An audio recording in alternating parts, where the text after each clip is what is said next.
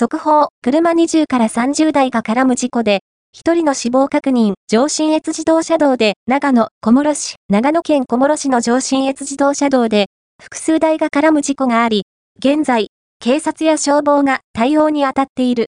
警察や消防によると、1日午前8時半過ぎ、長野県の上信越自動車道の佐久と小諸インターチェンジの間で、20から30台の車が絡む事故が起きた。複数人が怪我をしていて、このうち一人の死亡が確認されたという。